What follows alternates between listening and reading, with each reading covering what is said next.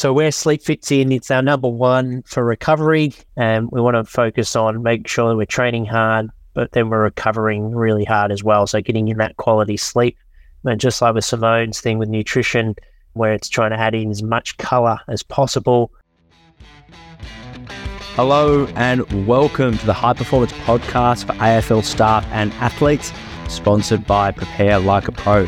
Make sure if you haven't already to subscribe to our YouTube channel. I host a live monthly episode Q&A for Australian rules footballers and another one for strength and conditioning coaches. I hope you enjoy this this interview. Please share with a friend or a teammate that you think will value this episode.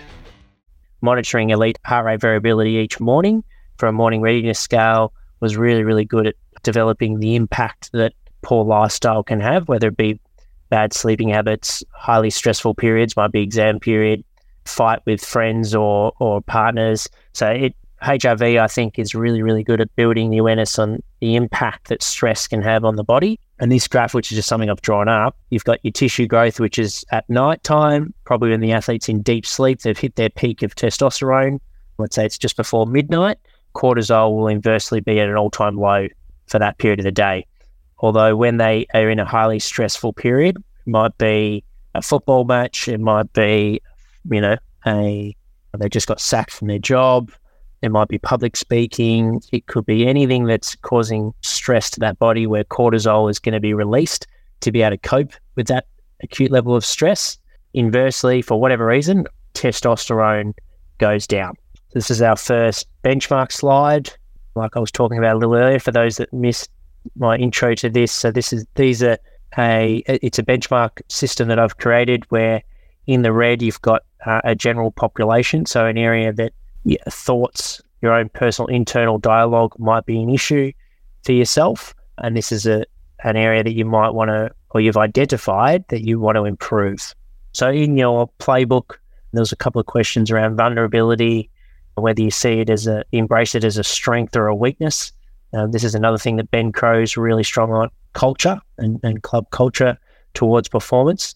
And one area that both Port Adelaide and Richmond and a few successful clubs recently through the Resilience Project or, or Ben Crowe, they've really embraced vulnerability.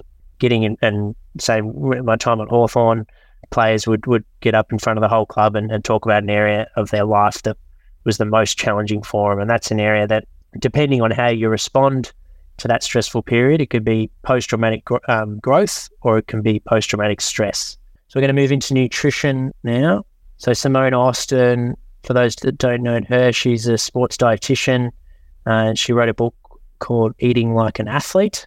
And I recently interviewed her on my Instagram page and we discussed all things around sports nutrition over her 25 year career and it was really, really insightful. So for those that are on Instagram, feel free to check out my IGTV area. And that was just last Wednesday. So it should be the first one that pops up.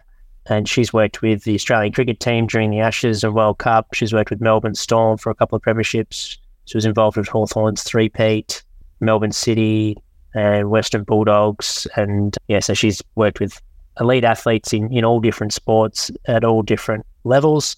Okay, moving over to sleep.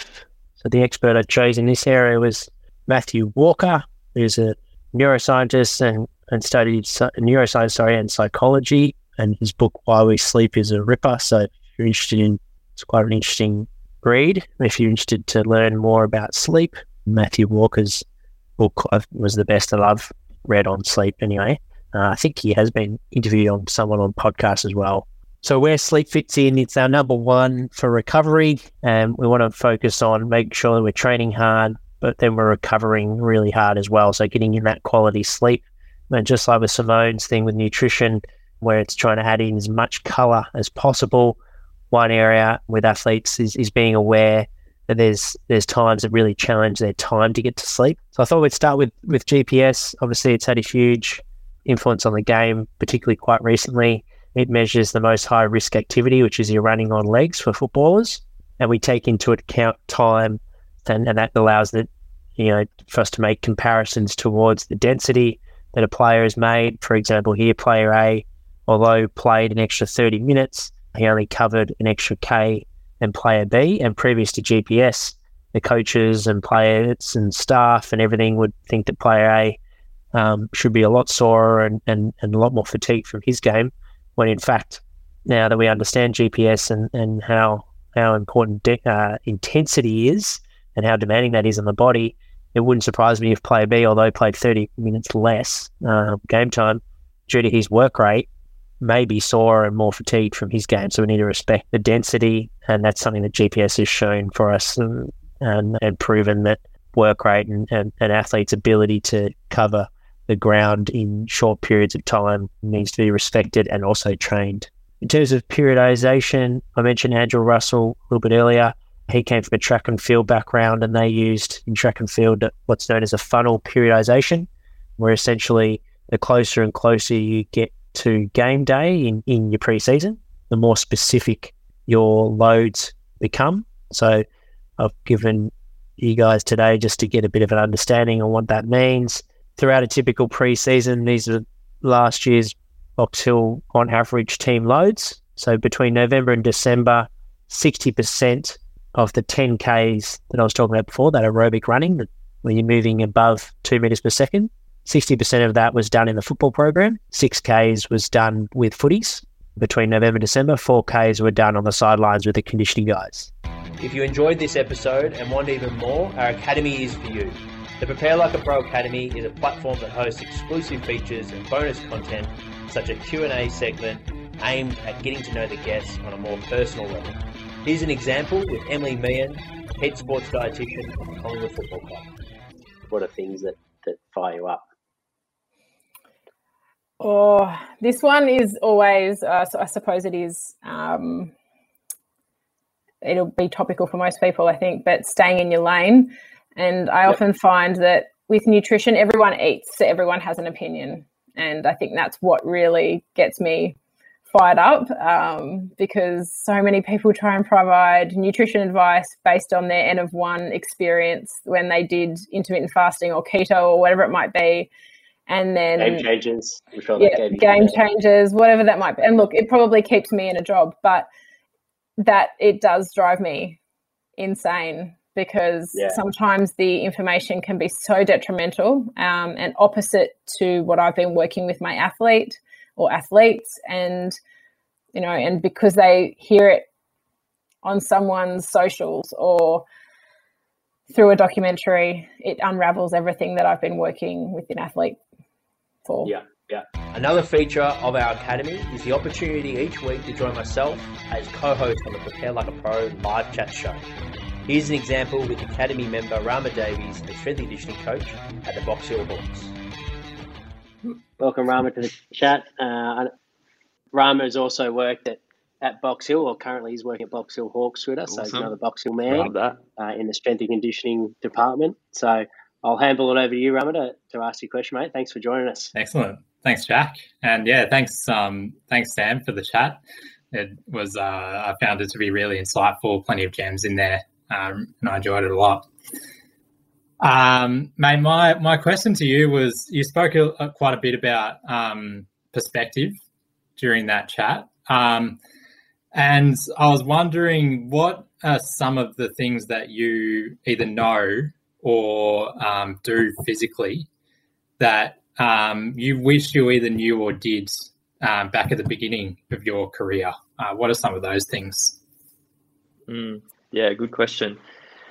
Um, yeah, so I suppose with perspective on life, um, that sort of point, um, it yeah certainly yeah has been massive for me now, and and didn't probably have that as much um, when I was younger.